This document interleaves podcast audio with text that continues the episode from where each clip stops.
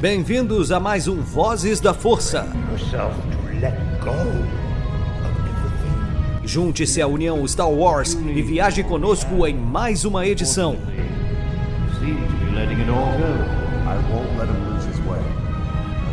Seja também a fagulha que manterá a chama de Star Wars acesa por muitos anos.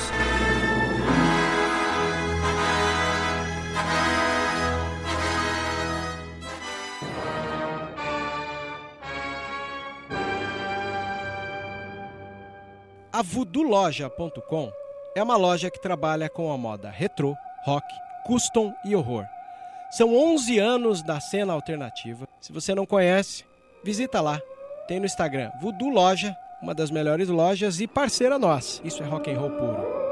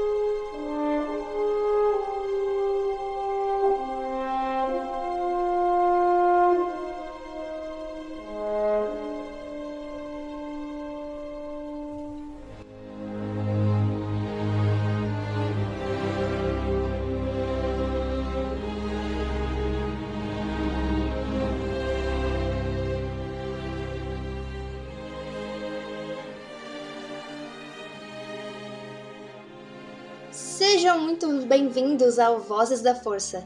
Hoje sou eu apresentando, né, Ana Lu, e aqui comigo estão o J P. Fala, galera, tudo bem? Aqui é o J P, mais uma edição do Vozes da Força, e hoje quem vai estar tá, é, liderando aí é a Ana, e eu e o Vebs, a gente tá só de backing vocal. Bom, já adiantando então, a gente tá aqui com o Vebs também. E aí, usuários da Força, e aí, seus pão da baba, beleza? Muito bom estar aqui de novo, a gente ficou nesse tempo de hiato aí, nada melhor do que voltar a rodar o Vozes e principalmente para defender uma obra como Kenobi! É isso aí, hoje a gente vai falar do terceiro episódio de Kenobi, que até agora é o meu favorito, não tem nada a ver com Vader, imagina. Mas a gente vai chegar nisso daí mais pra frente, né? Bom, o episódio já começa com o Kenobi chamando a ajuda do mestre Qui-Gon Jinn enquanto ele medita. A gente tem de novo ali uns flashbacks, né? Eu adoro isso. Mas ele não consegue alcançar o mestre. Eu ainda espero que ele apareça a voz do Lianisson. Posso tomar na cabeça? Posso, mas quem sabe, né? Olha, eu acho que não é muito coisa da nossa cabeça não, viu? Porque o Lianisson vai voltar em Tales of the Jedi dublando o Qui-Gon, então por que Exatamente. já deixar ele pra série do Kenobi? Eu pensei nisso também, porque como ele voltou pro, pro Tales, nada pode, nada impede dele ter gravado ao mesmo tempo uma palhinha ali pro, pro Obi-Wan. Exato. Pô, eu, eu fico até feliz de ouvir esse otimismo da parte de vocês, porque... Vamos pensar que, de certa maneira, o... a, toda essa questão, né, é, que, é, do Kenobi ter, ser um cara que está nessa fase esquisita, né, da, da, da perda de fé, é, só pode ser despertado por alguém como o Qui-Gon, né? Ele, Exato. Ele, ele é o antídoto para o que está ocorrendo, assim. Esse medo do fracasso, né, que ele... que ele enfrenta, é, é uma questão interessante de se analisar. Aliás, fica aqui é, um questionamento. O que acontece com o fã de Star Wars que está analisando as obras com o espírito de quem joga videogame? Porque eu não faço analisando, a mínima ideia e não né, quero né, entender. Então, analisando a, as redes sociais, a galera tá querendo só lutinha, né? Ah não, o cara não podia tomar um pau. Você vai ver assim o tipo de comentário da, da galera questionando a obra. O questionamento, ele é um questionamento todo voltado pro quem é o mais fortinho, quem ganha na lutinha, tal cara assolou outro. Agora, frases, né, como aquela lá, como é a força? Ah, a força é igual você ter medo escuro e quando acende. Meu, o que, que é aquilo, cara? Filósofos vão guardar isso pro resto da vida. Filósofos. Você imagina um filósofo assim, de acordo com o roteiro uh, de Kenobi no episódio três, imagina isso daí num futuro, assim, né?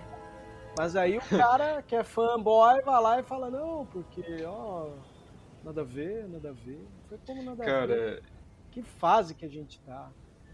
Eu acho que a galera que quer só lutinha devia assistir anime, sabe? Shonen, tipo, Yu Yu Hakusho, Naruto, One Piece, que tipo, é, é o protagonista ali só, sempre no auge lutando, lutando. Ou então, se não quer ver anime, se quer ver algo de Star Wars, vai jogar The Force Unleashed, então, que o Starkiller tá sempre no auge dele a cada fase, que nem no Good, que é um Good of War de Star Wars, né? Então, assim, é, é um material pra, quem, pra esse tipo de gente, sabe? Porque... gente, se vocês não entenderam que a série do Kenobi é uma série sobre problemas psicológicos e traumas, em vez de lutinha, porradaria, é... sinto muito, você está na série errada. Mas tem outras que você vai gostar. É, e mesmo quem gosta do videogame, né, é, é só o Force Unleashed. Se você joga, por exemplo, um... Fallen Order? Fallen Order, é exatamente isso. Você vai tendo que aprender aos poucos a usar os poderes. Ele toma pau de tudo quanto é gente, ele apanha muito da Trila, e ele só, na primeira luta, né, e ele só consegue ganhar porque ele foge dela. Então, faz todo sentido você ser um, uma, uma jornada mesmo, né, e o Obi-Wan tá se redescobrindo, né, ele tá totalmente fechado pra força, eles querem que ele simplesmente enfrente Darth Vader e ganhe, não tem como. E dá pra fazer aqueles memes, sabe aquele meme do tipo... Suponhamos, né? Ele vai lá, encontra o Darth Vader e bate no Darth Vader, sobe créditos finais, acabou a série. Exato, exato. Que sentido e, isso, cara. Inclusive, Ana, é só a gente lembrar que no início do jogo, o Cal, o sabre dele tava defeituoso, o sabre dele tava, tipo, sim, ferrado do lado, porque era o, o sabre do Jaro, né? E aí, tipo, de um lado tava totalmente cheio de fiapo, de fio, etcétera, uhum, pra representar que, tipo assim, ele tá totalmente...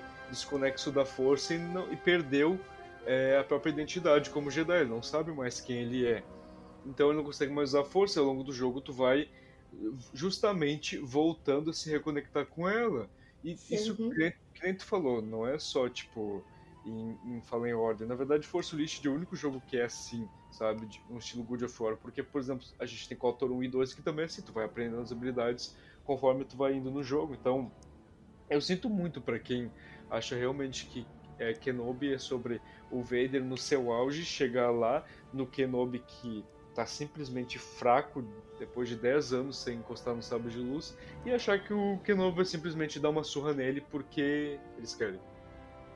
Não. É, eu acho que as pessoas desaprenderam a assistir séries, eu acho, assim, porque...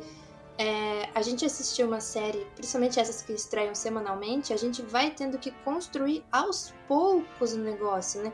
Então não tem como você literalmente jogar a luta deles no terceiro episódio e vai ter mais três episódios de quê? Exatamente. Exatamente. Esse é o ponto.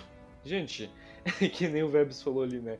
Ah, o Kenobi vai lá, dá uma surra no Vader, pronto, sobe os créditos. Não, não tem como.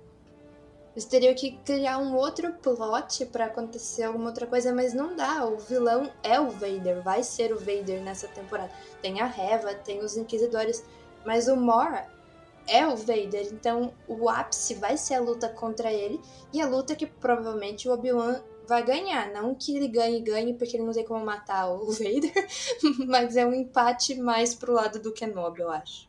Exato. É, que vai fazer o Vader ainda ficar com mais esse sentimento do Kenobi. E, uhum. e, tipo, eu penso na Reva na mesma fórmula de Bad Batch. O Crosshair era o quê? Era o vilão de patente baixa, tipo, o vilão secundário, que era ali mandado pelo vilão maior, que era o próprio Império ali, o Tarkin, os Kaminoanos. E enquanto ele era o vilão de patente baixa. A, a Reva é tipo isso, a Reva é a vilã ali que é ao mandado do vilão maior, que é o Vader. Exato. Olha, gente, outra coisa é a proposta da série, né? Quando você assiste a série e vê ele quebrado, né? Tem gente que até falou, não, é uma bela rima visual com o Luke do episódio oito. Pode ser que sim, eu vejo bastante semelhança, né? E se a pessoa invocar com isso, no intuito do tipo, ah, não gostei disso, então... Eu até estava discutindo com um cara num grupo, né, da, do Voldean, e o cara falou, ah, não, não tem nada a ver, o cara apanha dos ladrões na esquina. Eu falei, cara, vou ser sincero com você, a série é sobre isso. Se você não gostou, pode abandonar a série. Abandona porque você vai ver ele apanhando muito até ele despertar. Então, esquece. Não sei da onde você tirou essa ideia de que os heróis são infalíveis, mas... não é isso que você vai ver. Se é isso que você procura na série, já pode desistir. Exatamente. Mas, bom, a gente já tá aqui queimando pauta, né? Voltando... Exatamente. Exatamente. Voltando pro, pro, pro episódio, a gente tem, né, direto o Vader colocando a armadura.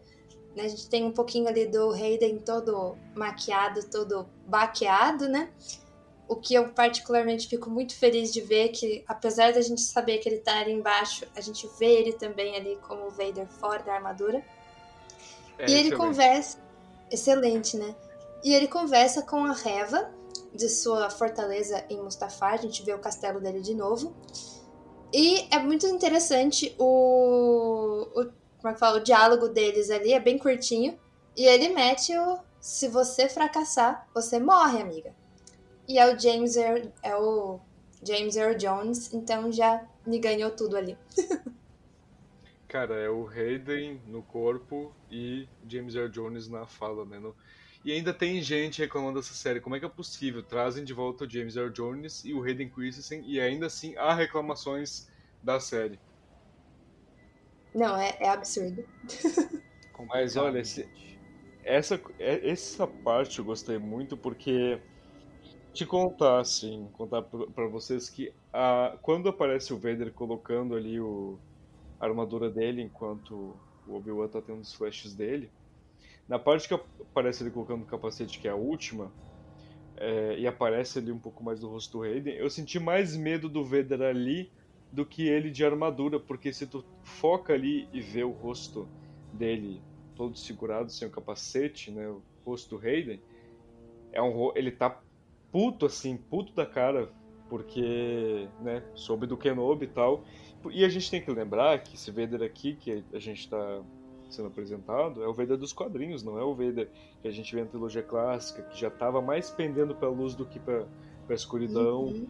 Que já tava mais sentindo tristeza do que raiva. Não, aqui é o Vader que a gente vê lá nos quadrinhos do, do Cano, Vader V dois, na, na Star Wars, linha principal, é aquele Vader que tortura todo mundo e não tá nem aí, que mata sem hesitar.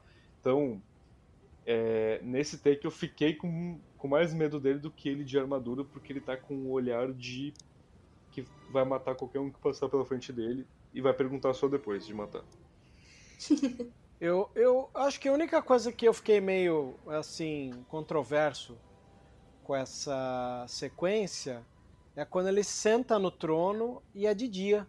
Eu acho que de dia, ou de uma luz forte, né? Não sei. Tá claro ficou, mesmo. Ficou claro, né? E eu acho que o Vader combina muito mais com ambientes escuros, né? E daí você tem as luzes do chest box aparecendo mais, né? Então você joga ele de dia, é, não, não dá aquela sensação de, né, de medo que, que a gente tem que ter. É, e, e ao mesmo tempo você vê que é, as frases estão lá, né? As frases do, do, de como é um Vader uh, na, ameaçador, né? Você vê, ele ameaça os dele ali, né? Ele tá ameaçando a Reva. Aí, uma coisa legal nisso daí é a gente descobrir que ele também move os pauzinhos dele, né? Ao contrário do que a gente sempre achou que ele era o cachorrinho do, do Tarkin, ver ele movimentando as peças de um tabuleiro também é uma coisa interessante para nós. Ô, Vebs, eu Diga. acabei de dar uma olhadinha aqui, eu acabei de dar uma olhadinha de novo no episódio aqui. Não tá tão, não, tem, não tá entrando tanta luz na fortaleza não, viu? É, é só quando tipo, ele tá no trono, quando ele tá sentado tem muita luz. É que tem ali uma janela atrás. Assim, tem uma janela, mas eu não vi muita claridade não, viu? Porque é uma luz vermelha, então acho que ainda favorece ele, porque, tipo, o Mustafar aqui, pelo menos nesse take aqui, nessa sequência, tá tipo o Mustafar lá no episódio três, que tipo, não tá claro, tá bem escuro assim. É, a luz então... vem da lava, né? É, é uma luz meio rosada. É, uma luz rosada. Em Rogue One é legal porque, tudo bem que o Krennic, quando visita ele, visita em outro ambiente, né? Que favorece Sim. aquela coisa das, das, das fumaças e tal. Isso pode... Cara... Eu amo aquela cena, viu? Porque eu racho o bico quando eu vejo, porque bah, o Krennic é muito cara de pau falando ah, então eu tô no comando ainda? E começa a rir. E eu fico, bah, é, é, tu não, não sabe, é muito, não sabe essa cena falando. É muito boa, J P, porque primeiro a gente tem o próprio Krennic lá querendo clamar pelo direito dele. Só que quando o Vader chega perto, ele vai engasgando, né? Ele vai perdendo a voz. Sim. E é engraçado ele... que o Ben Mendelsohn, que é um ator que eu gosto muito, ele comentou uma coisa que todo mundo comenta. Quando o Vader vem, causa um efeito. O, o Ewan McGregor falou, quando vi o, o, o Hayden chegando com o traje, causa um efeito. E é engraçado, né? Vocês sabem que eu faço parte do quinhentos e um S T e todos os eventos da minha vida que eu fui, eu já tive a armadura do Boba, já tive a armadura de Clone, de Storm, até de Death Trooper. Ninguém causa efeito como o Vader. Eu até brinquei. Quando um Vader chega no rolê do, dos fantasiados, eu falo, ah, efeito Vader, eu falo. Porque é mesmo. Cara, é, é muito legal, porque o ator, né, que fez o Krennic, ele disse que aquela cara que o, que o Krennic faz quando vê o Vader chegando, não, é, tipo, não foi atuação, tá ligado? Ele... realmente se sentiu intimidado. E o Ewan também falou isso. Ele disse que perto do Hayden, ali no set, ele se sentia muito intimidado, porque tinha que olhar para cima para falar com ele. Tá vendo que coisa? Tem uma coisa que eu acho maravilhosa nessa cena do Krennic, é que logo depois da famosa frase "cuidado para não se engasgar nas suas aspirações, diretor", é, volta pro Krennic, né? E ele tá lá, tipo, se recuperando, e ele dá um sorrisinho. Esse sorrisinho, eu acho assim que é tão assim do ator, né? Tanto da, da, da situação, porque eu acho que todo mundo fez esse sorrisinho quando assistiu essa cena pela primeira vez.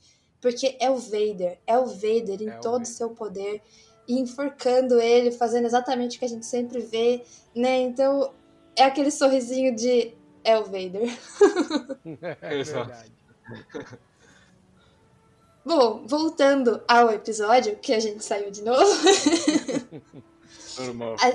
A, a gente tem, né, o Obi-Wan com a Leia no transporte. E ele vai explicando para Leia como funciona a força. E é muito bonitinho porque ele compara, né? Ele pergunta para ela, como você se sente quando você tá no escuro? Ah, tenho medo e tal. E quando acende a luz? Me sinto segura. Isso é a força. Gente, isso foi maravilhoso. E ele ainda conserta a Lola, o droidezinho da Leia, e entrega pra ela. Eu acho que essa cena, acho que, sim, bateu o fofrômetro, assim, ao extremo.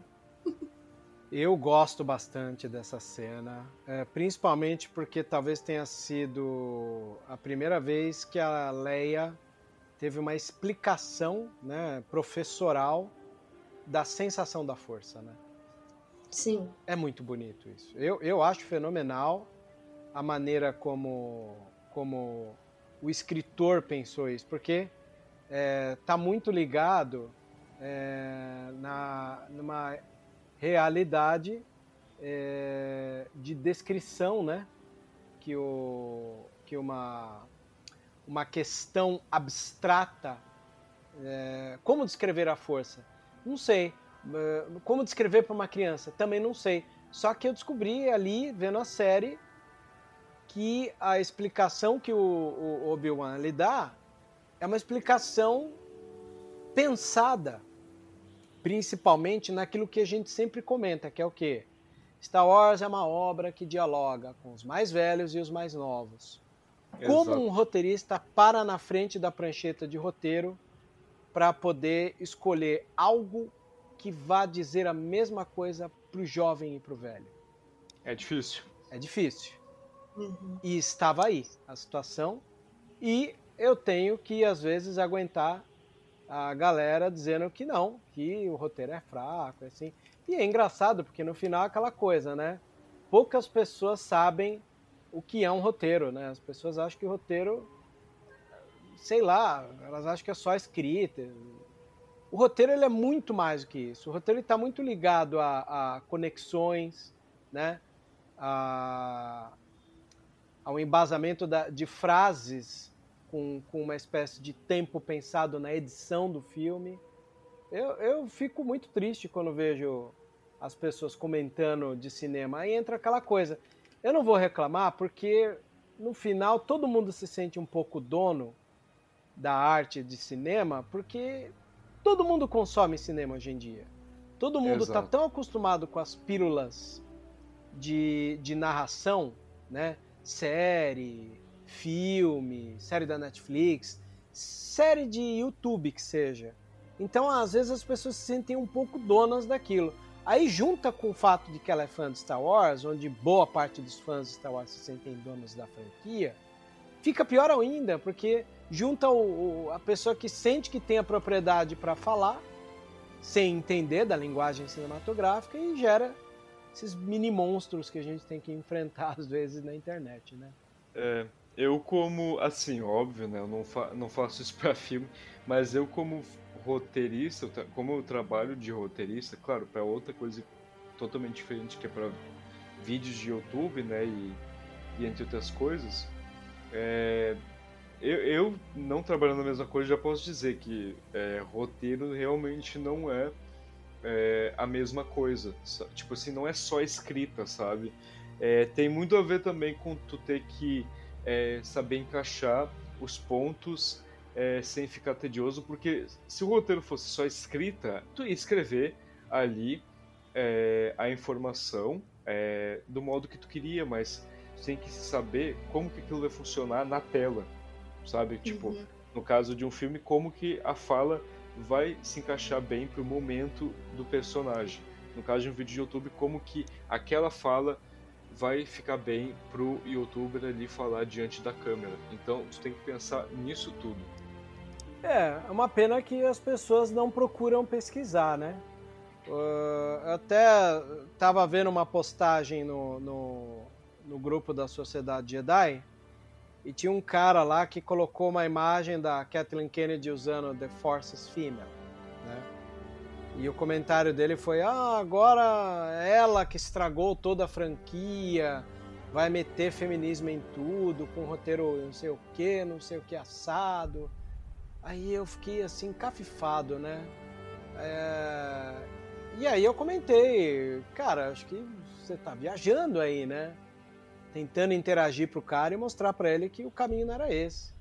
Né, que ele podia ler um pouco mais de cinema, que ele mesmo, ao pesquisar de cinema, ia ter noção da tamanha asneira que ele havia escrito, né?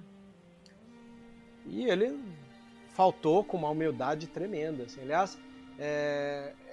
o mundo atual que a gente vive, existe uma presunção misturada com burrice que me deixa extremamente assustado do potencial que as pessoas têm de achar que sabe o que estava falando. Ontem o Marcelo, do Jedi Center, até comentou que um cara é, escreveu que o roteiro verde do... do que, que o, a, o sabre verde do Luke tem a ver porque ele teve ensino de, de, de meditação com o mestre Yoda. Aí a gente, meu Deus, de onde ele tirou isso daí? E é bem por aí mesmo, né? As pessoas estão viajando legal, né? Eu não sei de onde elas tiram essas informações, eu fico meio perdido, não sei vocês. Mas... Ah, não. Cada vez que você abre, você lê alguma coisa dessas, você começa a entrar assim num, num looping. Como essa pessoa chegou a essa a conclusão? Essa conclusão, verdade. Exato. Eu é não bom. lembro o que, que era que eu vi esses dias, mas eu tinha parado assim, meu Deus do céu, do que, que esse homem tá falando. Porque é uma loucura atrás da outra. Eles tiram as coisas da própria é, fonte Vozes da minha cabeça, né? Isso do sabre... Vou... Esse do sabre foi maravilhoso. Jesus amado. Pois é, gente, eu fiquei besta, assim, né? Porque... Ainda tentei, assim, eu jamais dou carteirada, vocês me conhecem, dificilmente eu vou ter que invocar que eu sou professor de cinema. Então você tenta explicar pro cara, ó, oh, bicho, acho que tá desconexo o que você tá escrevendo aí. Se você ler sobre cinema, aí o cara vai lá e dá uma resposta atravessada, né? Aí você tem que chegar e falar, oh, meu amigo, acho que você não entende muito de cinema pra estar tá falando isso. Ah, e você entende? Eu falei, eu dou aula disso. Você tem que chegar e falar, olha, aula disso, então... E é engraçado porque você fala isso e, e, e o cara quer atacar pessoalmente. Fala, ah, então me fala onde é pra eu não estudar, porque você é um péssimo profissional. Eu falei, meu amigo, quem tem que dar nota pro professor são os meus alunos, eles já deram e ele... minha nota passa bem, obrigado. Né? Hoje em dia as pessoas precisam dar uma humilhaçãozinha barata. Pra elas é tão difícil assumir a ignorância sobre certo assunto que elas... trocam a ignorância pela estupidez em um passe de mágica. É incrível. É, bom, né? E, mas nesse clima triste, né? Chegamos ao a Mapuzo. É, o Obi-Wan chega com a Leia e ele conta pra ela que antes o planeta era bem cheio de verde, com florestas, e devido à mineração do Império ele tá daquele jeito meio acabado. A J P, você quer falar um pouco sobre Mapuzo? Bom, é, Mapuzo, pra quem joga The Old Republic, tipo eu e o Pedro da Casa do Velho Kenobi, que ficou feliz pra caralho também, é, o planeta, ele é mencionado no jogo várias vezes como uma fonte de vítreo, que é um mineral bastante importante, inflamável, inclusive, que, tá, que apareceu pela primeira vez no primeiro M M O que teve de Star Wars, que foi o Star Wars Galaxies, bem antigo. Depois foi trazido em The Old Republic e, inclusive, vítreo também é mencionado pela quarta irmã nesse episódio. E, enfim, ficamos felizes com a aparição de Mapuzo aí. É dito também no episódio que ele é um planeta tipo dois. Pra quem não sabe, tipo dois quer dizer que é um planeta que tem o oxigênio um pouco mais difícil de ser é, inalado por alguma, alguns certos tipos de espécies, mas a maioria de espécies humanoides conseguem inalar com facilidade. É isso aí. E nesse, nesse ponto do episódio, interessante também que a Leia vai aprendendo um pouco mais sobre o que, que é o Império. Que não é exatamente o que ela vê lá de Alderaan, né? Que não é uma coisa muito boa. E enquanto ele está contando tudo para ela, nós temos uma visão do Obi-Wan, do Anakin jovem, encapuzado, todo emo e já pego pelo lado sombrio encarando ele. Eu arrepiei com isso daí, gente. Não sei vocês. Aquilo é de se arrepiar mesmo, gente. Porque... Sabe o que me lembrou essa cena? Vocês já assistiram é, A Paixão de Cristo? Quando o Cristo está sendo levado na via sacra e a um dado momento ele olha para o público e tem uma figura andrógena segurando um bebê velho que olha para ele, assim. É... Acho que eu não lembro disso. Nossa, aquilo... Não, também. Também não. É aquilo, é, é de se espantar qualquer um ali. E, e acontece isso, né, na, na, na, na sequência ali. É uma cena bem forte, de potencial imagético. E acho que isso ocorre no, no, no, no, na série um pouco para ilustrar essa demência que ele vive, né? Que ele está numa uhum. espécie de demência ali, de, de paranoias. E ao mesmo tempo para... Pra... assustar, né, a gente com o nível de, de, de, de o, o nível de paranoia que o Obi-Wan se encontra, né? Porque ele deve carregar esse peso por um bom tempo, uhum. né, do Anakin, o peso do Anakin. Não treinei, é, inclusive eu fico imaginando o quanto ele não clama o, o Qui-Gon pelo peso de não ter terminado aquilo que ele prometeu, né? Que era o treinamento. Ainda mais ouvindo, né, tio Owen metendo pra ele como você treinou o Anakin. Pois é, gente. É bonito. Eu acho que, assim, é... a gente tá aqui tecendo as memórias que existe acerca do, do, do, dos personagens e o quanto isso pesa, né? É, e que às vezes o fã não sabe e a gente está ali entregando, ó, tem uma paranoia aqui que você não sabe que seria o suficiente para derrubar qualquer um, né? Pois é.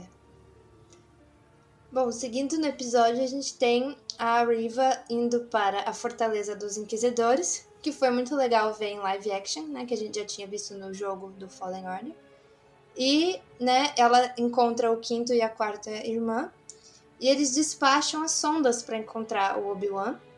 É, e é bem legal o joguinho de poder deles ali, né, que a, Re- a Reva chega avisando que ela foi enviada pelo Vader, e o quinto irmão fala, não, mas espera, o próximo da fila sou eu, né? Sim, sim. É, eu achei legal, inclusive, mostrar como que... É...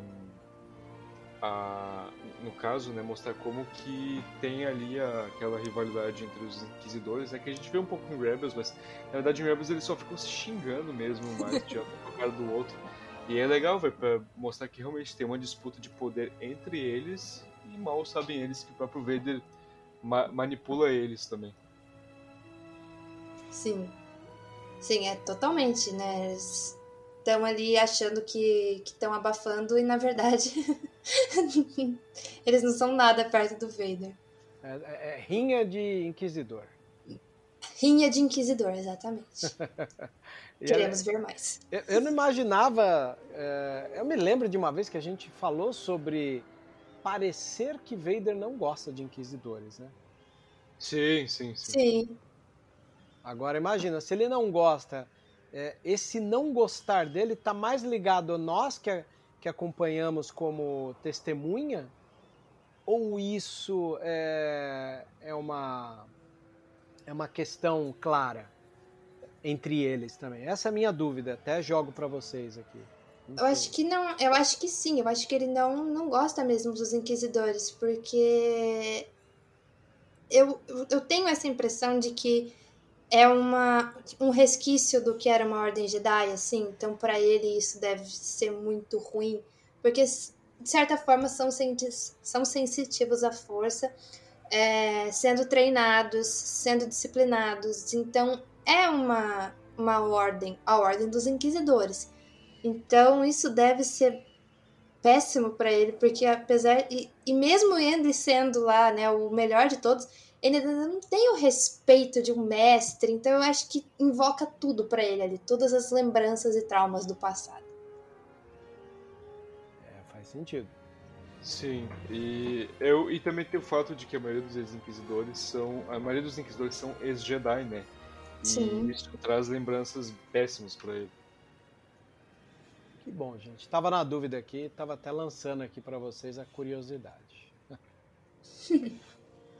Bom, e aí no episódio a gente tem um momento super incrível com a topeira Minion, né? Poxa! É, essa é uma das partes que eu queria comentar com vocês, porque não tem o mínimo cabimento, né, imaginar... Uber Bolsominion. Não, é engraçado que, assim, é... eu antes é... imaginava que a gente não estava vivendo uma situação bizarra. Quando acontece isso numa série do, do Obi-Wan, ainda mais, né, nos perfis sociais com um monte de, de bolsominion reclamando, né, do, do, do, do roteiro, ah, eu fiquei pensando, acho que faz sentido os bolsominions não gostarem da série e tá reclamando. Eles são alvos da crítica dela, pô, né? Então, faz todo sentido. Mas, ao mesmo tempo, é aquilo lá, né? Uh... Ao que tudo indica, estamos vivendo uma, uma parcela de problemas iguais no mundo inteiro.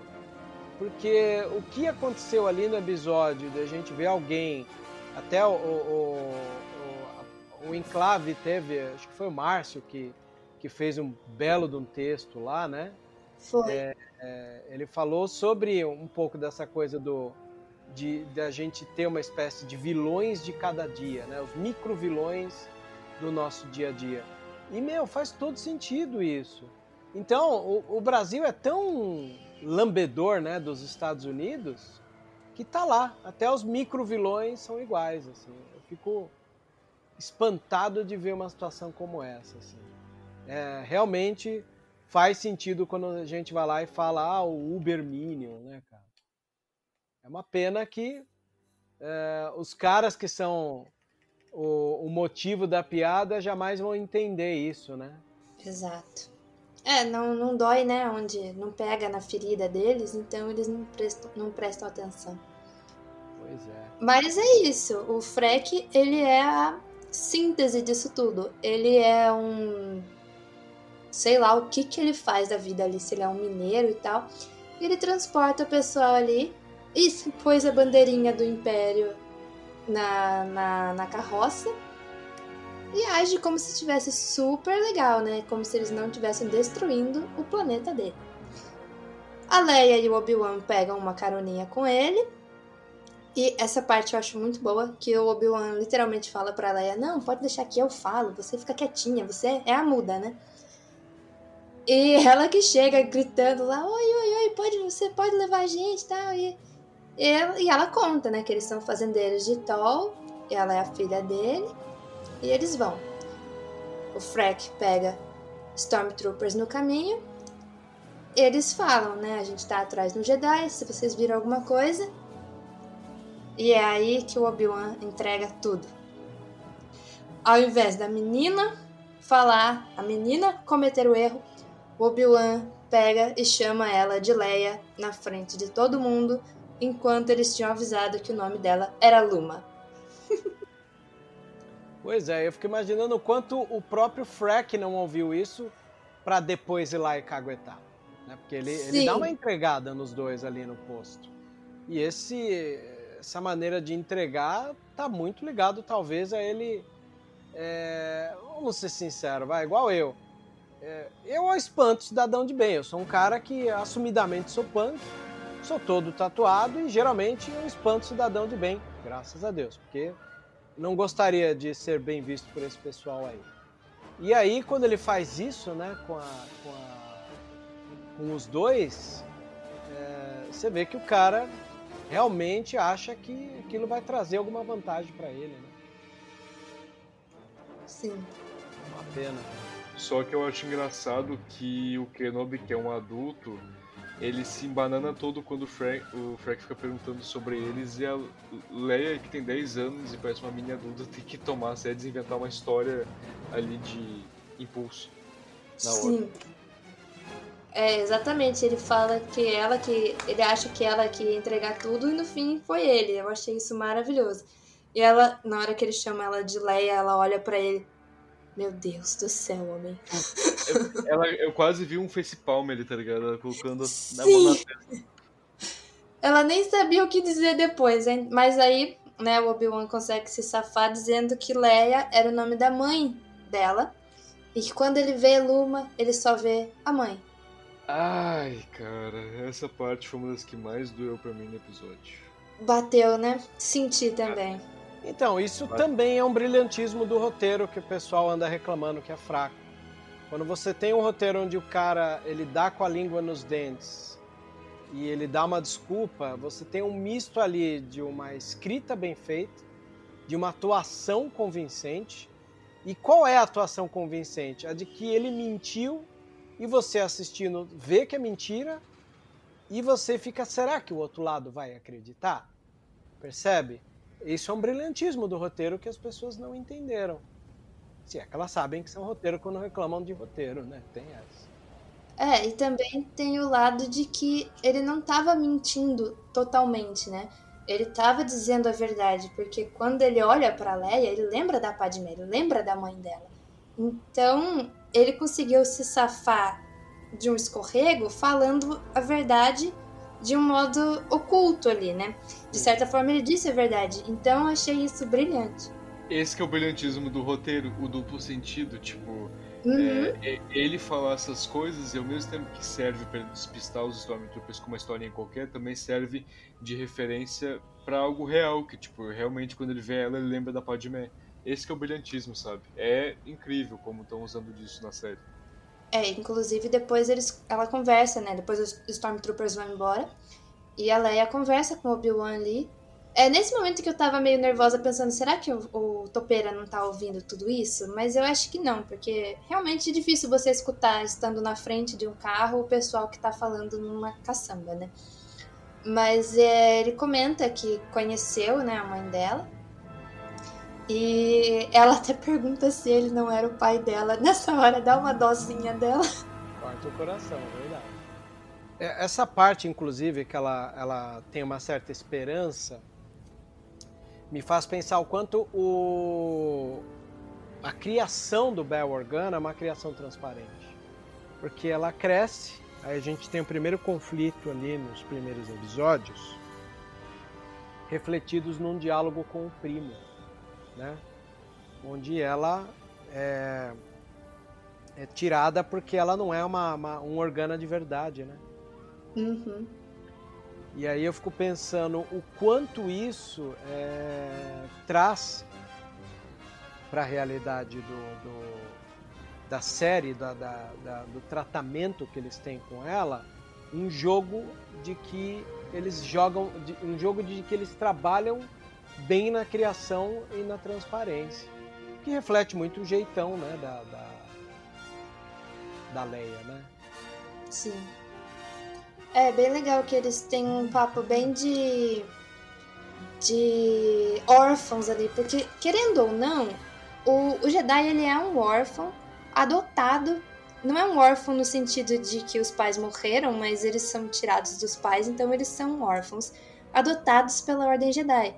E ele comenta, né, da mãe dele, do pai e do irmão. Então eu achei bem bacana os dois ali conversando sobre meio que isso, né, uma adoção que eles têm em comum.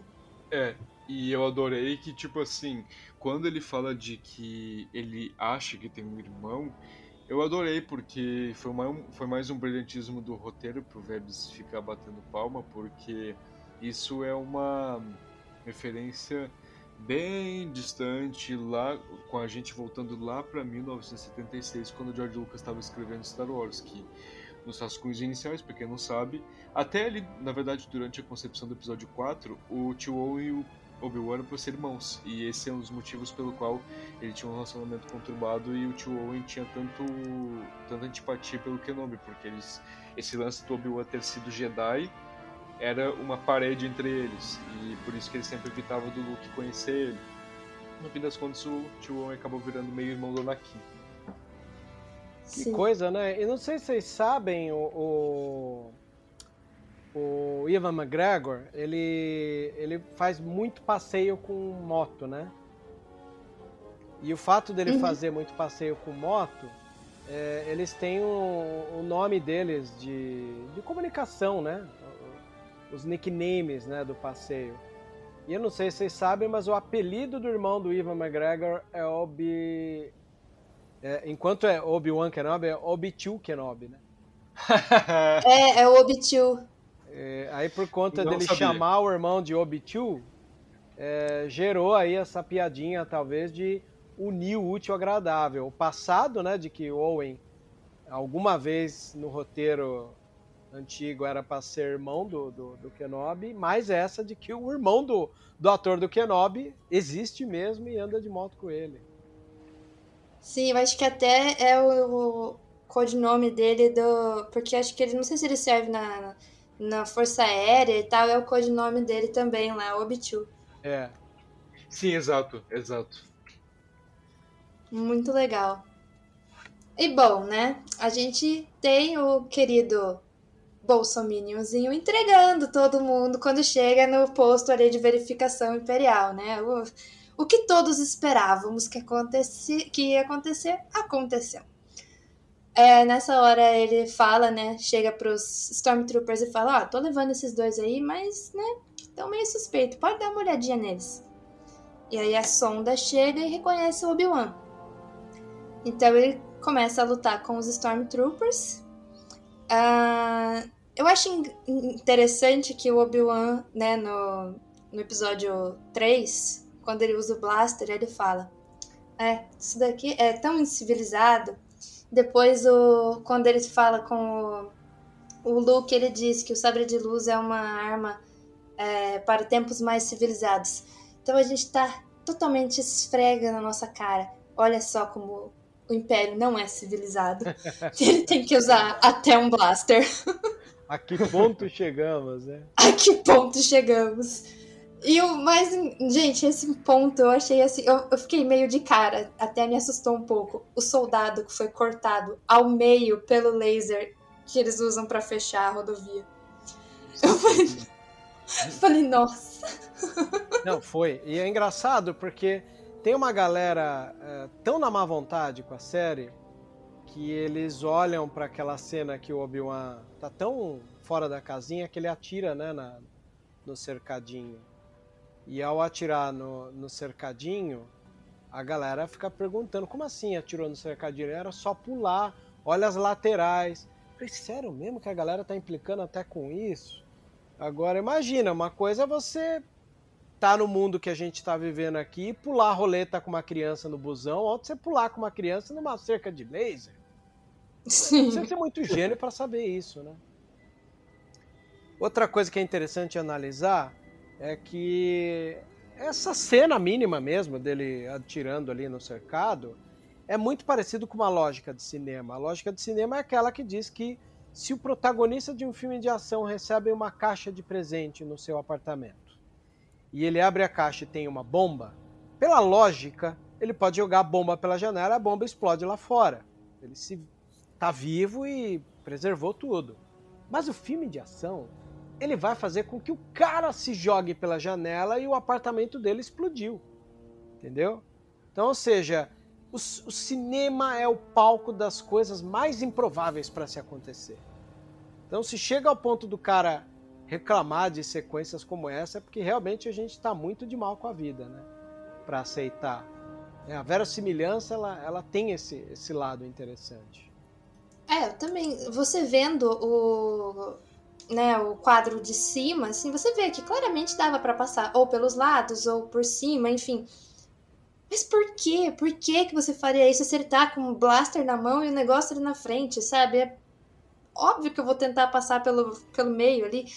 Ah, e é umas coisas tão, umas picuinhas tão desnecessárias que Jesus amado.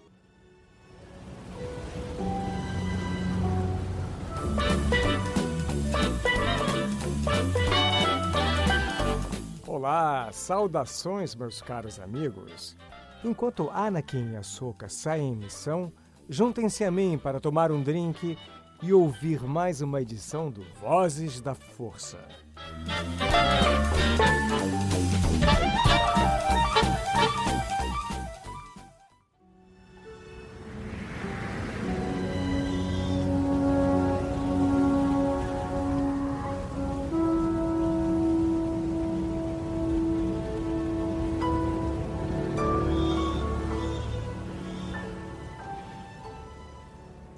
Seguindo aqui com o episódio, uma guarnição dos Stormtroopers chega e então a oficial que estava com eles mata todos os Stormtroopers e ela se apresenta como a Tala, que é a pessoa que iria encontrar o Obi-Wan e a Leia lá no ponto de encontro e não conseguiu chegar a tempo. Ela leva eles para dentro lá da cidadezinha, né, do assentamento, e a gente conhece um outro droide, que é o Ned B. N E D B, que é um droide carregador. E eu fiquei com muita dó dele porque ele não fala. Inclusive, uma teoria da conspiração que eu estava conversando com o Cícero do Hype Drive é que ambos de nós achamos a, a física dele, a física não, desculpa, a anatomia dele muito estranha para um droide carregador. Ele parece muito mais inchado e ele não fala nada. E ela até comenta, né, a Tala fala, tipo, ah, ele não, não, ele não, é, ele não é designado pra falar, ele não tem como uhum. se comunicar. E aí o, o Cícero começou a falar, nossa, eu comecei a pensar muito uma teoria da conspiração bizarra, tipo, e se for alguém disfarçado ali?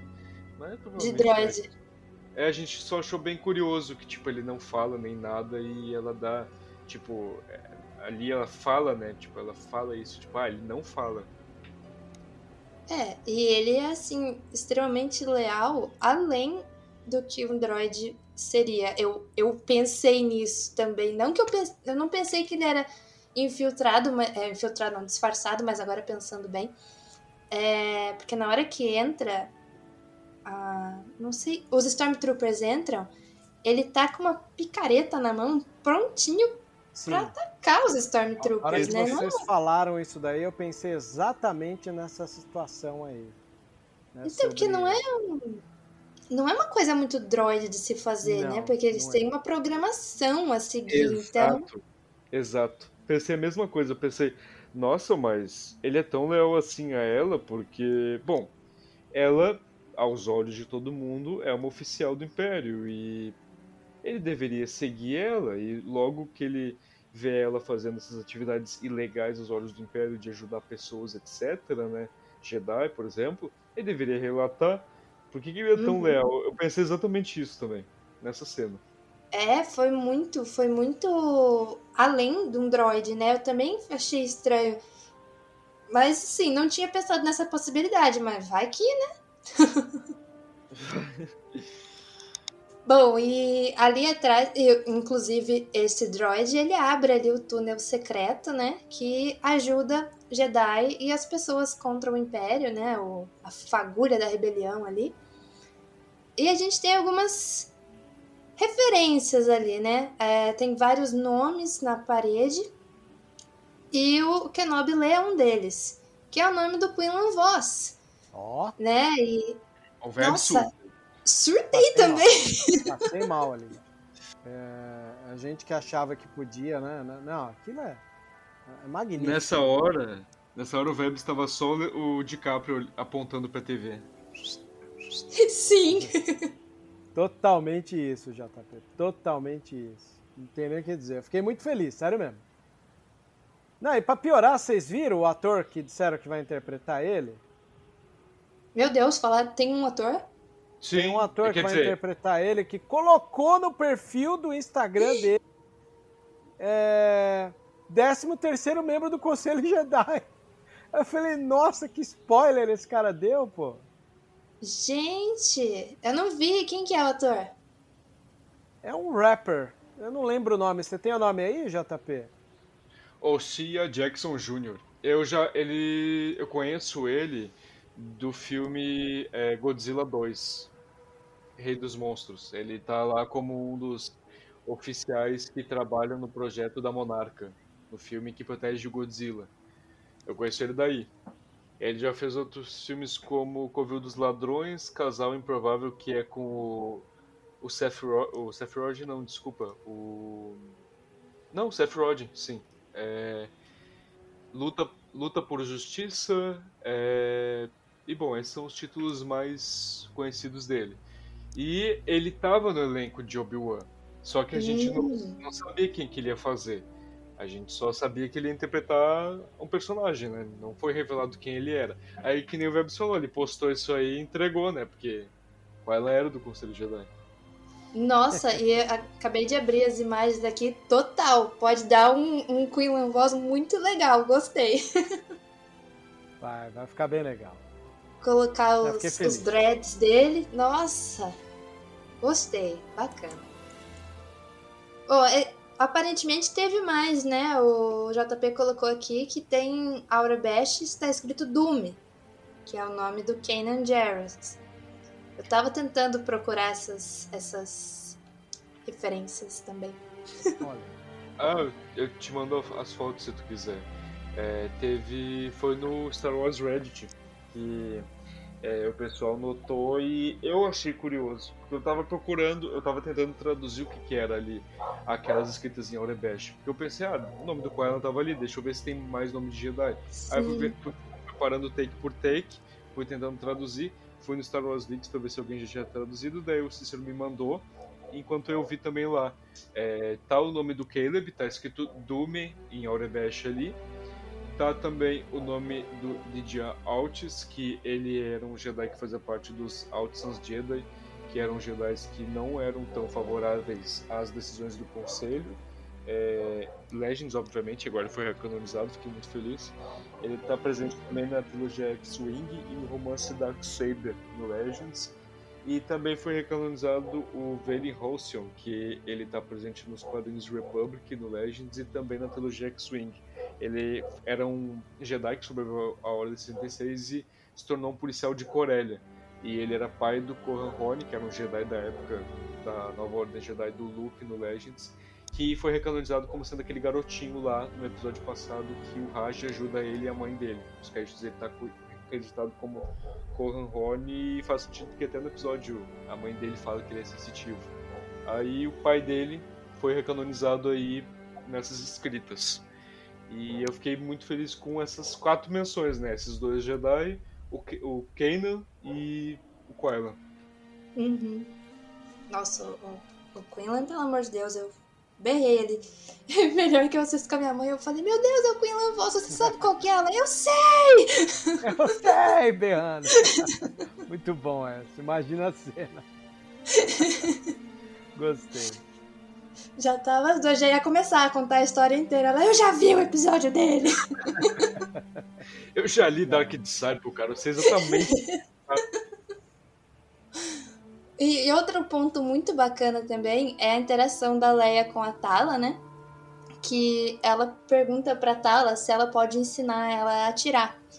E eu acho que ali foi também a centelha ali da Leia rebelião, do início da Leia rebelde. Verdade, né?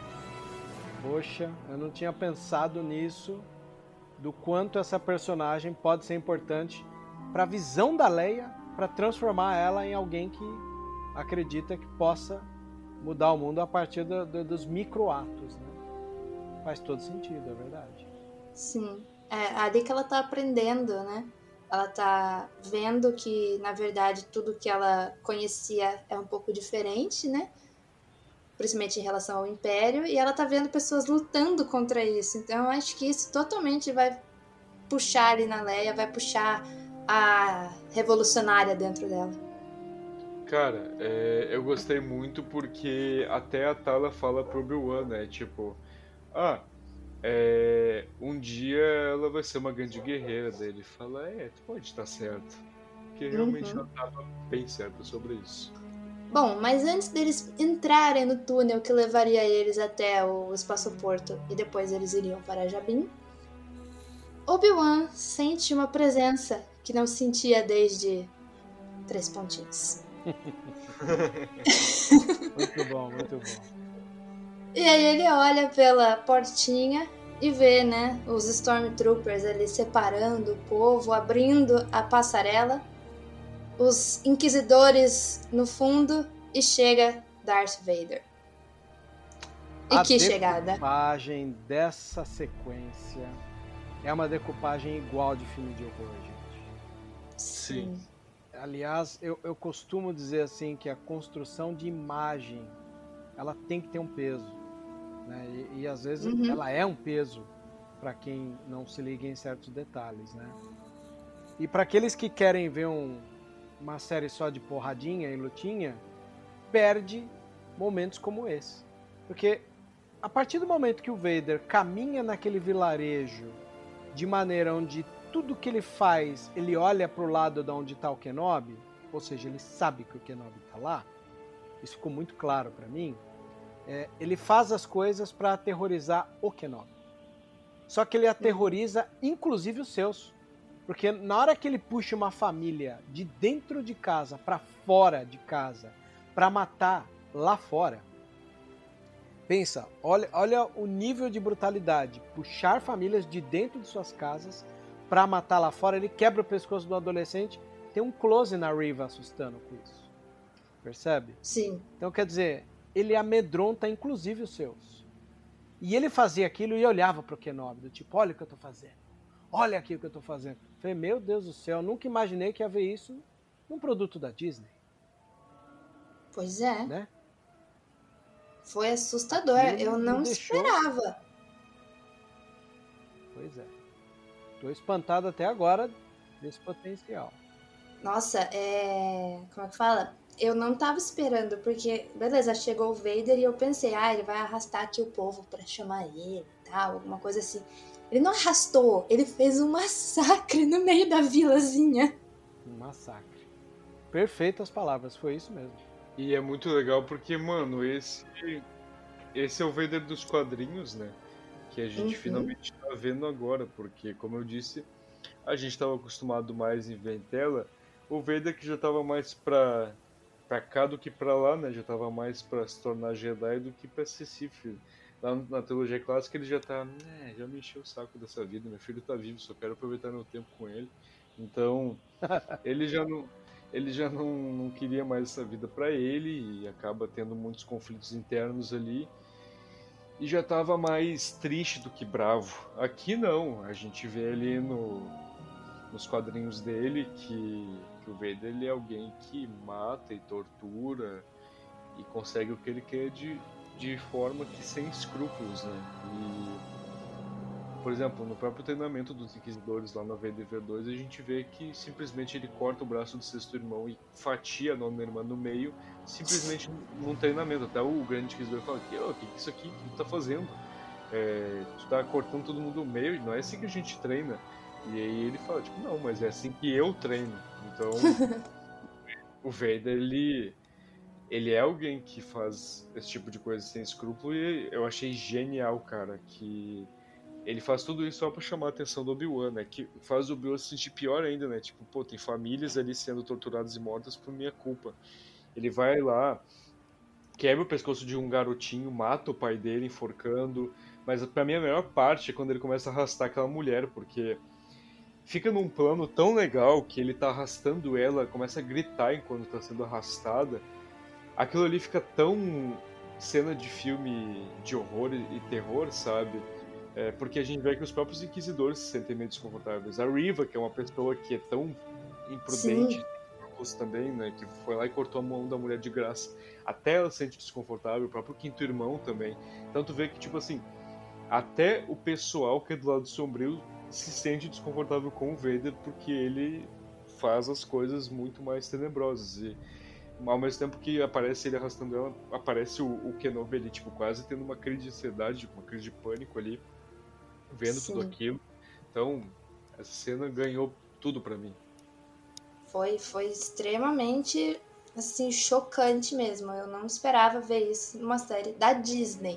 E Star Wars talvez, mas numa série da Disney eu não tava esperando. Eu, foi uma surpresa aterrorizante, mas muito bem-vinda. Bom, e nesse momento que o Obi-Wan não sabe muito o que fazer ali, né? Porque ele tem que proteger a Leia. Meu Deus, ele não pode chegar, deixar o pai da Leia chegar perto dela. E ele... que absurdo! E ele decide, né, ir tirar o Vader do, do caminho e deixar a Tala levar a Leia até o espaçoporto. As duas vão e o Obi-Wan foge. E ele vai na direção de uma pedreira. E, gente, é outra cena assustadora. Você sabe que é, quando ele foge, é, tem um sentido duplo. Porque o fato dele fugir, muita gente também acabou não entendendo, foi uma maneira dele atrair o Vader para fora do vilarejo, para ele não matar mais pessoas, e deixar ele longe da chance de encontrar a Leia, né? Sim. Ele precisava tirar ali, ele não, ele não podia deixar que ele encontrasse, porque não sei se talvez o Vader chegasse perto da Leia, se ele não sentiria alguma coisa, enfim, eu acho que talvez sim, então ele não pode chegar perto daquela menina. E foi o jeito que ele encontrou, e aí ele vai pra pedreira lá, e eles têm, né, um breve diálogo deles ali, que Obi-Wan vê ele ali daquele jeito, né, todo... quase um ciborgue, ele pergunta, né, no que você se transformou? E ele responde que foi culpa dele, que ele, culpa do Obi-Wan que ele se tornou aquilo. Então é bem pesado, eu imagino o quanto deve ter sido pesado pro próprio Obi-Wan escutar isso, né? Total, porque eu senti a dor do Obi-Wan naquele momento, porque o, a gente vê, a gente vê como o Ewan entrega muito na atuação, né, porque... a Deborah Shaw, ela se tornou minha diretora preferida de The Mandalorian porque ela tem uma visão diferente dos outros diretores. Ela trabalha muito mais com a imagem do que com as falas. Ela trabalha muito mais com o, o subliminar, né, do que o exposto. Tipo assim, ela trabalha com as nuances em vez de escrachar aquilo na cara. Tipo, uhum. ela não, ela não vai lá e coloca cenas tipo literais na frente das telas. Ela trabalha com ali os por trás, pormenores, é, e isso me encanta muito no trabalho dela, né? E Kenobi a gente vê que é uma série assim, o Ewan ele entrega muito mais na atuação, nas feições dele do que no rosto, do que nas falas dele. Ele entrega muito mais nas caras que ele faz do que falando. Uhum. E nesse momento a gente vê ali, quando o Vader chega, né, dele, a gente vê o rosto dele que ele tá simplesmente em choque, ele não sabe se ele fica apavorado, se ele, se ele corre, se ele luta, se ele, ele não sabe o que fazer, ele entra em completo choque, porque até um dia atrás Anakin tava morto e ele se arrependia por isso, agora ele descobre que o Anakin tá vivo e se tornou uma massa de ódio que é o braço do Imperador. E aí ele vai lá e fala, né, tipo, pô, no que, que, tu, no que você se tornou? E eu acho incrível o, o Obi-Wan, o Obi-Wan não, o Vader falando, né, ah, você se tornou, você me transformou nisto, né. É uma nuance muito boa. Sim. É, teve um momento ali na... Isso daí causou um tanto furor, né, no, no fandom. A Reva encontra o túnel. Ela encontra o túnel e... Beleza, ela não entrou no túnel, gente. É a minha teoria, ela não entrou no túnel. Ela viu, né, que tinha as mensagens dos, dos Jedi, das pessoas que passaram por ali. E enquanto ela está ali, a Tala e a Leia estão no túnel, fugindo.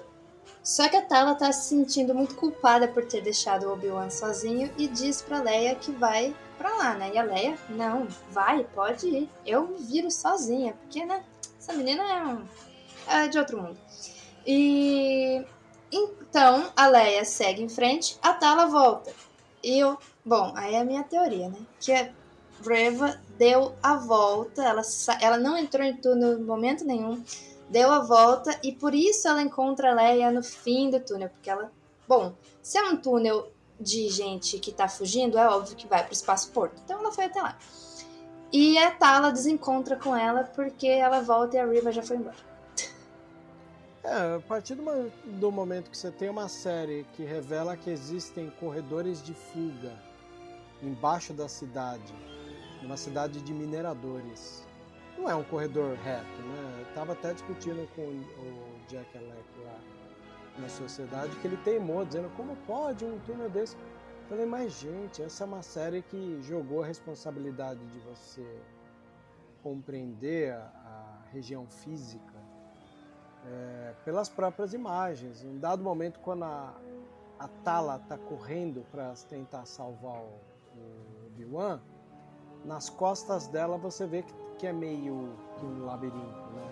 Como todo corredor de fuga se espera que, que, que seja construído na base de um labirinto. Né? Achei muito legal, é, inclusive, que é, a gente tem uma imagem que logo depois postaram de que aquele túnel é um complexo de túneis, que muita gente caiu em cima e reclamaram até disso, falando... Ah, porque como é que a River entrou lá e foi primeiro, chegou primeiro do que a Leia? Furo de roteiro, Disney cancela Kenobi. Só que, cara, é, postaram logo depois uma foto e é um complexo de túneis, então provavelmente a River cortou caminho por lá e é isso, fim, sobe os créditos. Mas, ó, tem muita coisa ali que você tem que compreender com o que a própria série te, te deu. O que, que eu tô querendo dizer com isso? Se você pegar os primeiros episódios, você tem uma Reva fazendo um pacu nos telhados. Você já trabalha com a ideia de que ela é ágil e rápida. Né? Em segundo lugar, você tem uma criança é, indo num túnel que ela não conhece. Uma coisa é ela conhecer ali Alderaan, né? Dar um olé nos bandidinhos lá, tipo o nível que a gente chega, né? As pessoas questionando uma criança fugindo, tudo bem. E, e a utilidade de, de túneis de fuga, ou seja, estamos trabalhando com elementos comuns na história do cinema é, e que eles cumprem a seu, sua função dentro da história, né?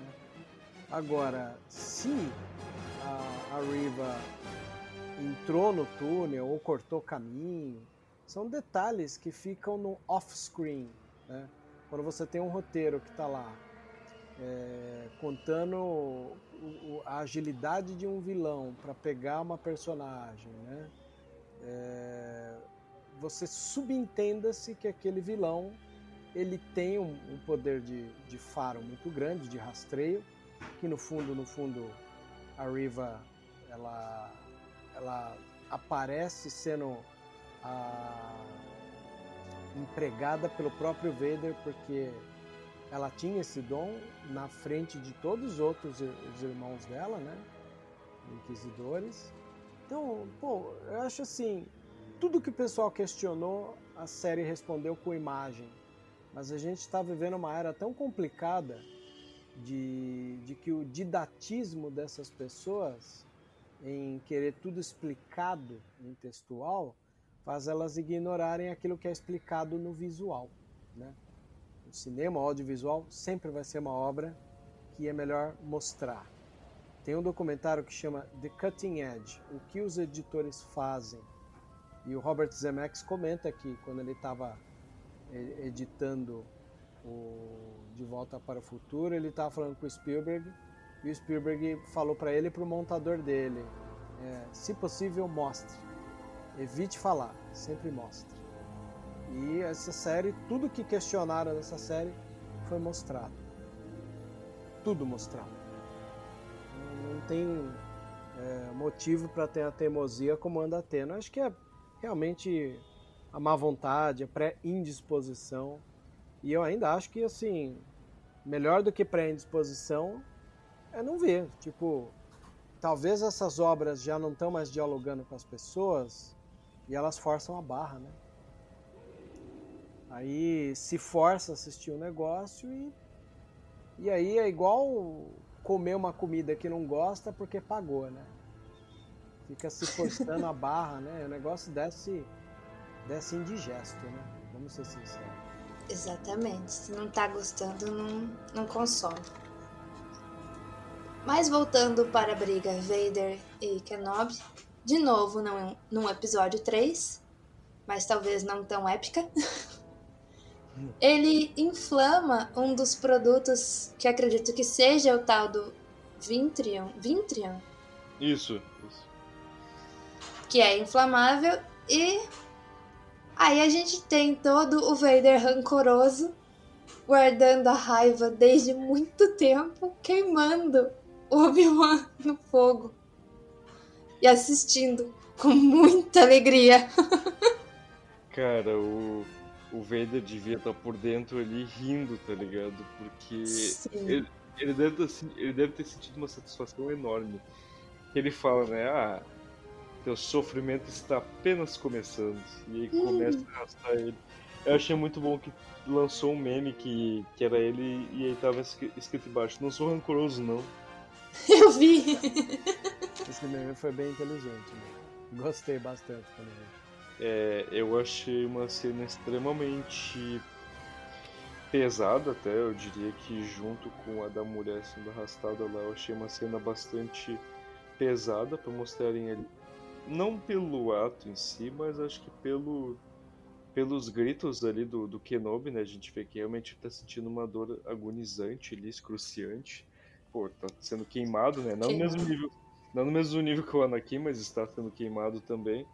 E ele dá gr- muitos gritos ali e vemos o quanto o Vader pode ser cruel, né? Porque um dia ele amou o, o Anakin, o Anakin não, desculpa, o Obi-Wan. Ele amou o Obi-Wan muito um dia. Eles foram muito amigos e eu acho muito legal mostrar isso em tela pro pessoal poder comparar, por exemplo, com Clone Wars. Por exemplo, se a pessoa assiste Clone Wars e vê toda a camaradagem entre Obi-Wan e Anakin, e depois vê Kenobi, ela pensa, nossa, como eles eram amigos, né? Anos depois o Anakin foi lá e simplesmente arrastou o Obi-Wan no fogo. Então é uma, uma rima visual, né? Contrapostos, né? Que eu acho muito legal para mostrar como Star Wars é uma obra que é tão divergente e bastante flexível conforme a situação pede, né? Tipo...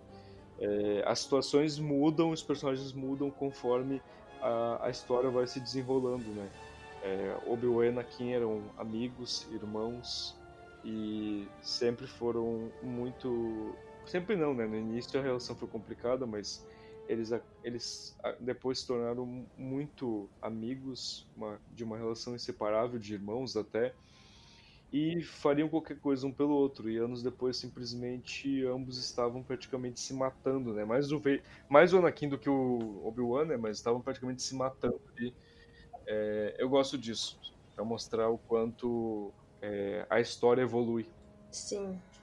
É, foi bem pesado mesmo, a gente tinha o Obi-Wan gritando e uns closes no rosto dele, né, enquanto ele tava no fogo.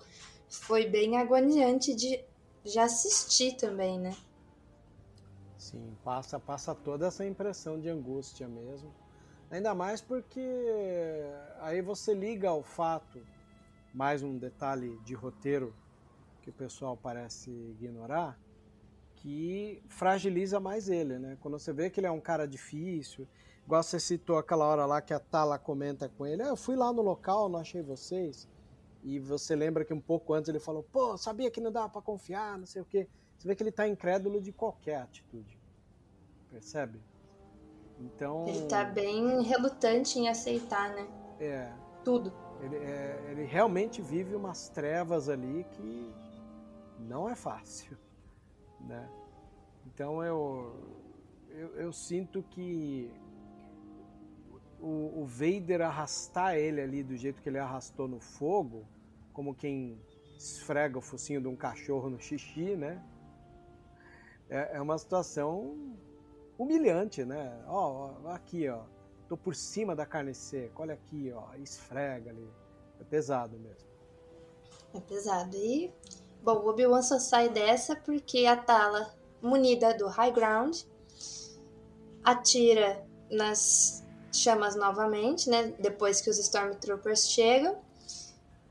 E o Vader observa enquanto ela e o droid Nedby fogem com o Obi-Wan. Eu também vi muita gente reclamando disso, que não era, era fácil eles chegarem até lá, e não sei o que lá. Mas eu acho que a satisfação do Vader em ver o Obi-Wan todo queimado, destruído, tendo que ser levado, e depois ainda ter que ficar o tempo todo olhando para cima do ombro, esperando o Vader chegar, eu acho que é muito pior do que ele só ter enfrentado ele ali. Também acho. E, e tem uma coisa interessante ali que às vezes as pessoas... precisam pôr na balança, é que os atos do corpo falam muito. Você tem um, um Vader na máscara e um Vader que não fala precisa atuar tan, tanto quanto um Vader falante, né? Então quando ele vai lá e fala que está só começando e faz tudo aquilo lá, e depois que o Obi-Wan está no chão ele fala, vai lá, peguem ele, e a Tala vem e dá o tiro, é... dali pra frente o Vader só olha. Você não vê ele dando ordem, você não vê ele dando bronca em Stormtrooper, né? Tipo, vai lá, seus incompetentes. Não faz nada, ele só abaixa e olha tudo, né? É, existe uma presunção no Vader ali, muito baseada naquela presunção do tipo, eu sei que eu governo a galáxia, eu sei que eu acho você a hora que eu quiser, e eu sei que esses inquisidores aqui, se eu botar eles para te procurar, eles te acham, né? Isso ficou subentendido na série. Aí entra essa coisa que a série, às vezes, ela quer contar que você tenha entendido os elementos que ela foi jogando desde os primeiros episódios. Então o Vader não fazer nada é... foi uma escolha dele, né? Porque assim como ele puxou o Vitrium e botou fogo, se ele quisesse, ele podia puxar o Obi-Wan de volta para uma sessão segunda de tortura e destruir aquele robô, igual o Luke destruiu os Dark Troopers no Mandalorian. Fácil. Mas se ele não fez, foi por escolha, né? E eu acho que para chegar no nível do Vader ter que falar algo que ele mostrou, é porque a compreensão das pessoas chegou no nível, tipo... É, vou dar um exemplo. É, o filme Olga, nacional, É, eu me lembro até hoje que eu fiquei preocupado em uma das coletivas de imprensa, quando eu escrevia para a revista Sci-Fi News, eu perguntei desse didatismo que o roteiro tinha, se era um dos vícios que o diretor trouxe da T V, porque ele era um diretor de novela, né? Deu mó bafafá na coletiva e tal, mas de fato era um procedimento complicado. Por quê? Porque quando você pega um roteiro e escreve Olga, você não pode ir para a Alemanha de Hitler. Alemanha de Hitler.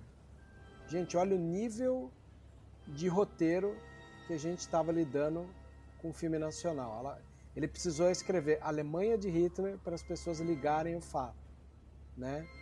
É, é a mesma coisa.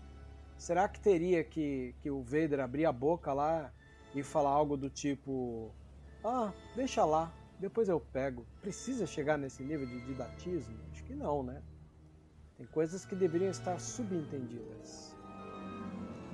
É, eu gosto. Eu gosto quando é assim, pra você... A sua interpretação tá lá, não é? Você não precisa interpretar de outra maneira, mas é isso.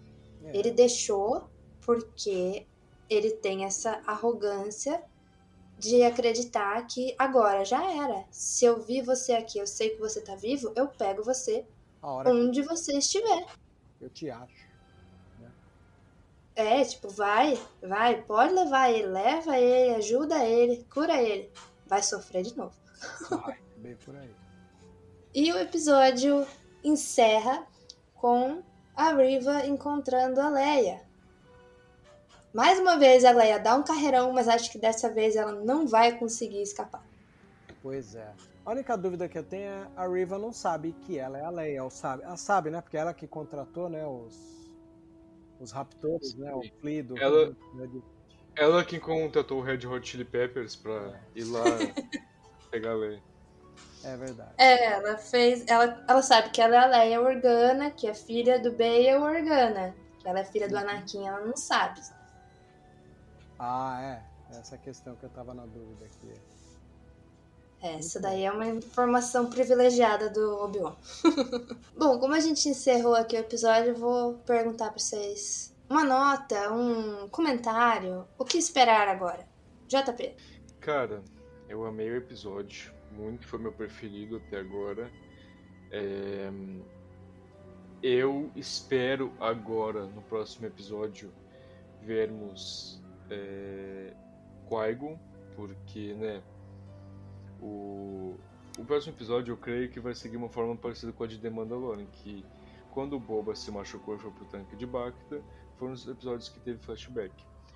Presumivelmente, o Obi-Wan agora, já que ele tá avariado e virou churrasco, ele vai ter que ficar em repouso e por conta disso vai abrir espa- espaço para outras coisas da história que ainda não teve, né? Por exemplo, acho que podem ter flashbacks dele. Dessa vez não só flashbacks de vozes, como ele teve até agora, mas flashbacks é, de cenas. Podemos talvez ver um Qui-Gon, porque, bom, o Lianis está voltando para fazer, para dublar o Qui-Gon em Tales of the Jedi, então o que, que impede dele aparecer? E é, podemos ver também uns flashbacks estilo Clone Wars. Eu acho que isso a gente vai ver mais na série da Ahsoka, mas nada impede da gente ver, porque... Temuera tá de volta, o Hayden tá de volta, o Ewan tá de volta e agora já temos nossa Ahsoka live action com a Rosário. O quarteto principal, a panelinha ali de Clone Wars, o Rex, a Ahsoka, o Anakin, o Obi-Wan, já tá completo. Então eles podem fazer muito bem um flashback de Clone Wars em live action, que seria meu sonho. Então assim... Nossa! É, es- espero, espero algo nesse estilo pro, pro próximo episódio, sabe? Eu estou pensando em, em algo assim. E também a gente pode ver a interação entre os Inquisidores, principalmente da Reva, e podemos descobrir mais o passado dela, que eu estou curioso. É isso aí. Vebs? Eu... Foi meu episódio favorito. Acho que junto com o episódio dois do Boba Fett sobre o passado dos, dos Tusken Raiders, é o meu, um dos meus produtos favoritos de T V da, da saga, né? Não tem como não, não, não gostar disso. É, é sempre um prazer ver uma obra como essa, né? Nesse porte, nesse nível de, de, de frieza e de certeza, né? E eu não sei, eu não sou muito da, da expectativa de, de coisas muito fora do, do, do que possa acontecer no universo, né? Então, eu sou o cara que espera, porque a cada vez que eu interajo com pessoas que têm a expectativa quebrada e, e deteriora o produto porque não, não sanou a sua expectativa, é aí que eu exercito mais ainda a não expectativa. Meu papel de espectador é apenas esperar. É isso aí. Também foi meu, o meu episódio favorito até agora. Gostei muito. Expectativas estão baixas, mas ao mesmo tempo enormes, então está difícil segurar a emoção, mas a gente vai tentando. É só ter o Lianissen que pronto, as expectativas foram atingidas. Só isso. Disney, por favor. Por favor. E a você, ouvinte, que nos escutou até aqui, muito obrigada. Nós vamos encerrando o nosso episódio sobre o Obi-Wan Kenobi. Nós ficamos por aqui, esperando um novo episódio todas as quartas-feiras para surtar novamente. E this is the way. This is the way. This is the way.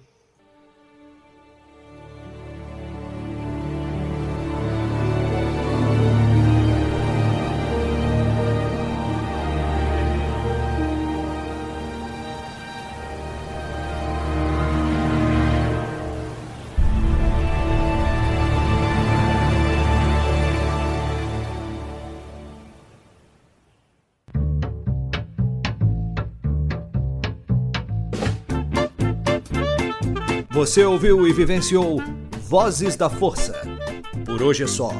E que a força esteja com você sempre. Aqui é o comandante Paul Dameron, desligando.